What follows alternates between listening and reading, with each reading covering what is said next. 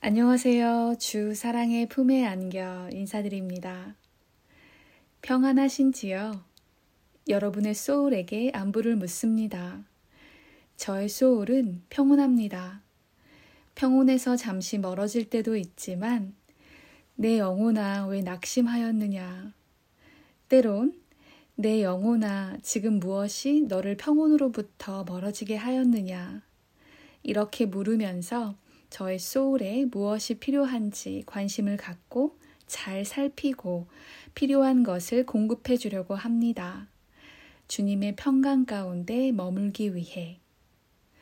여러분은 스트레스를 좀 많이 받은 하루를 마무리할 때 또는 하루를 유난히 더 열심히 살았을 때 어떻게 그날을 마무리하시나요?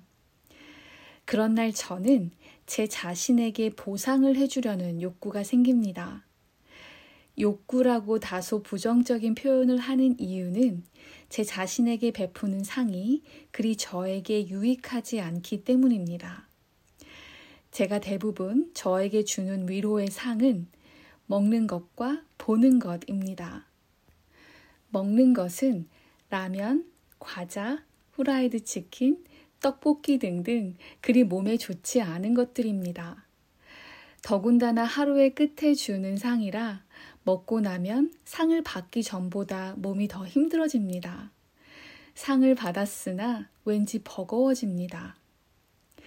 저에게 주는 상들 중에 보는 것은 평소에 관심이 있는 분야를 유튜브를 통해 보는 것입니다. 저보다 저의 욕구를 더 명확하게 꿰뚫고 있는 유튜브 알고리즘 아시죠? 정말 놀랍습니다. 한 영상을 보기 시작하면 어느새 저는 그 깊고 깊은 바다에 빠져 헤어나올 생각조차 못하게 됩니다. 제 자신에게 상을 받은 저의 영, 혼, 육신은 더 지쳐갑니다. 그런데 어제 드디어 이 끊어낼 수 없었던 욕구의 악순환에서 자유롭게 되었습니다. 오랜만에 아파트 내 헬스장에서 가벼운 운동을 하고 돌아오는 길이었습니다. 왠지 제 자신이 기특하고 수고했으니 상을 주고 싶어졌습니다. 떠오르는 건 매번 같은 메뉴들입니다. 그리고 또 생각합니다. 드라마를 한 편 볼까? 바로 그때 너무 감사하게도 하나님의 말씀이 떠올랐습니다. 야고보서 1장입니다. 오직 각 사람이 시험을 받는 것은 자기 욕심에 끌려 미혹됨이니 욕심이 잉태한즉 죄를 낳고 죄가 장성한즉 사망을 낳느니라. 내 사랑하는 형제들아 속지 말라. 온갖 좋은 은사와 온전한 선물이 다 위로부터 빛들의 아버지께로부터 내려오나니 그는 변함도 없으시고 회전하는 그림자도 없으시니라. 영어 성경에는 every good gift and perfect gift 라고 표현되어 있습니다. 직역을 하면 모든 좋은 은사와 완벽한 선물은 오직 하나님, 즉, 위로부터 온다고 말씀하셨습니다. 저는 힘든 하루를 보내거나 열심히 산 하루를 마무리할 때 제 자신에게 상 또는 선물을 주며 살았는데 그 상은 위로부터 온 것이 아니라 늘 땅으로부터 온 것들이었습니다. 땅으로부터 온 상급으로 저를 채웠던 것입니다. 상, 선물, 보상은 좋은 것이어야 합니다. 선물과 보상은 좋은 것들입니다. 그런데 저는 지금까지 좋지 않은 것들로 제 스스로에게 마치 그것들이 상인 양 주며 살았습니다. 아버지, 살짝 어이가 없었습니다. 실소도 나왔습니다. 그리고 결심했습니다. 앞으로 나에게 상을 주고 싶을 때에는 꼭 좋은 것을 줘야겠다.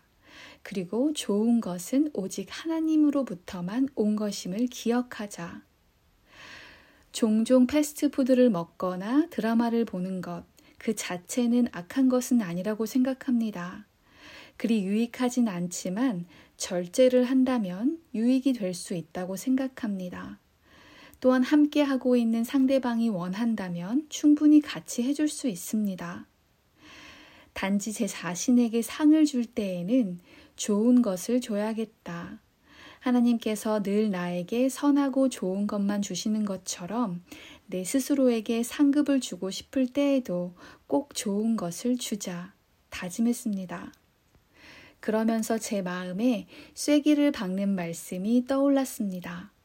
요한 1서 2장 말씀입니다. 이 세상이나 세상에 있는 것들을 사랑하지 말라. 누구든지 세상을 사랑하면 아버지의 사랑이 그 안에 있지 아니하니 이는 세상에 있는 모든 것이 육신의 정욕, 안목의 정욕, 이생의 자랑이니 다 아버지께로부터 온 것이 아니요 세상으로부터 온 것이라. 이 세상도 그 정욕도 다 사라지되 오직 하나님의 뜻을 행하는 자는 영원히 거하느니라. 육신의 정욕, 제가 즐겨 먹는 것들입니다. 안목의 정욕, 제가 즐겨 보는 것들입니다. 이런 정욕을 추구하며 살면 하나님의 사랑이 그 사람 안에 없다고 가르쳐 주십니다.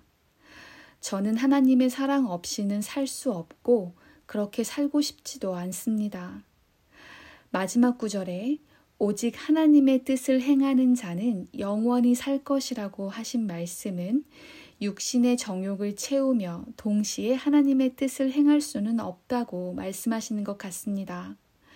갈라디아서 5장 17절에서도 이렇게 말씀하십니다.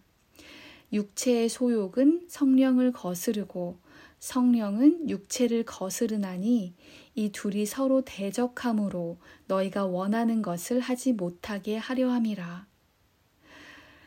저는 오늘 하루를 열심히 살았습니다. 아침부터 계획했던 일들을 처리했고, 그렇게 하기 싫어하는 스트레칭도 했습니다. 오후에는 바리스타 수업에 가서 다음 주에 있을 실기 시험을 위해 열심히 연습했습니다. 수업을 마치고 집으로 돌아오는 길에 제 자신에게 상을 주고 싶었습니다. 어떻게 하루를 마무리할까 생각했습니다. 처음에 드는 생각은 육신의 정욕과 안목의 정욕이었습니다. 하지만 어제 깨우친 깨달음을 실천해야겠다 마음을 바꾸고 주님께 마음속으로 여쭙고 기도했습니다. 저에게 좋은 상을 줄 수 있도록 도와주시라고요.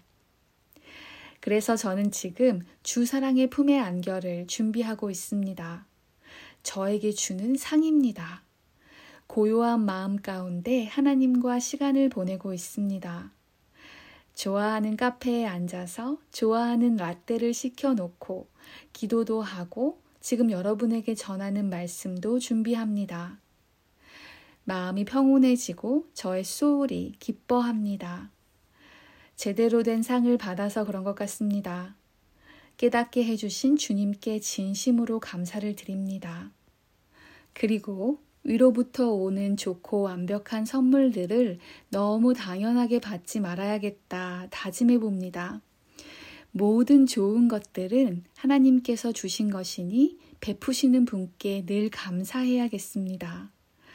선물로 나에게 온 사람들과 친구와 나누는 소중한 교제, 종종 건네는 반가운 안부, 기도하고 있다며 건네는 인사, 감사를 표현해주는 착한 마음들, 모두 하늘로부터 온 것이니 늘 감사하며 늘 귀하게 받아야겠습니다. 시편 87편은 앞으로 이 땅에 임하실 주님의 나라에 초대된 하나님의 백성들이 부르는 노래입니다. 주님께서 새 나라를 세우시고 친히 당신의 백성들을 한 명 한명 기억하며 이름을 부르십니다. 백성들은 감사와 기쁨으로 이렇게 노래하며 마무리합니다.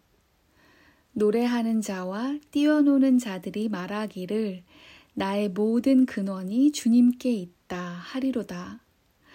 제가 즐겨보는 영어 성경 버전에서는 모든 근원을 나의 모든 기쁨의 근원이라고 구체적으로 표현했습니다. 여러분과 저의 모든 근원이, 모든 기쁨의 근원이 주 여호와 하나님이길, 늘 그분 한 분이길 간절히 바라며 마치겠습니다. 주사랑의 품에 안기시길. 안녕히 계세요.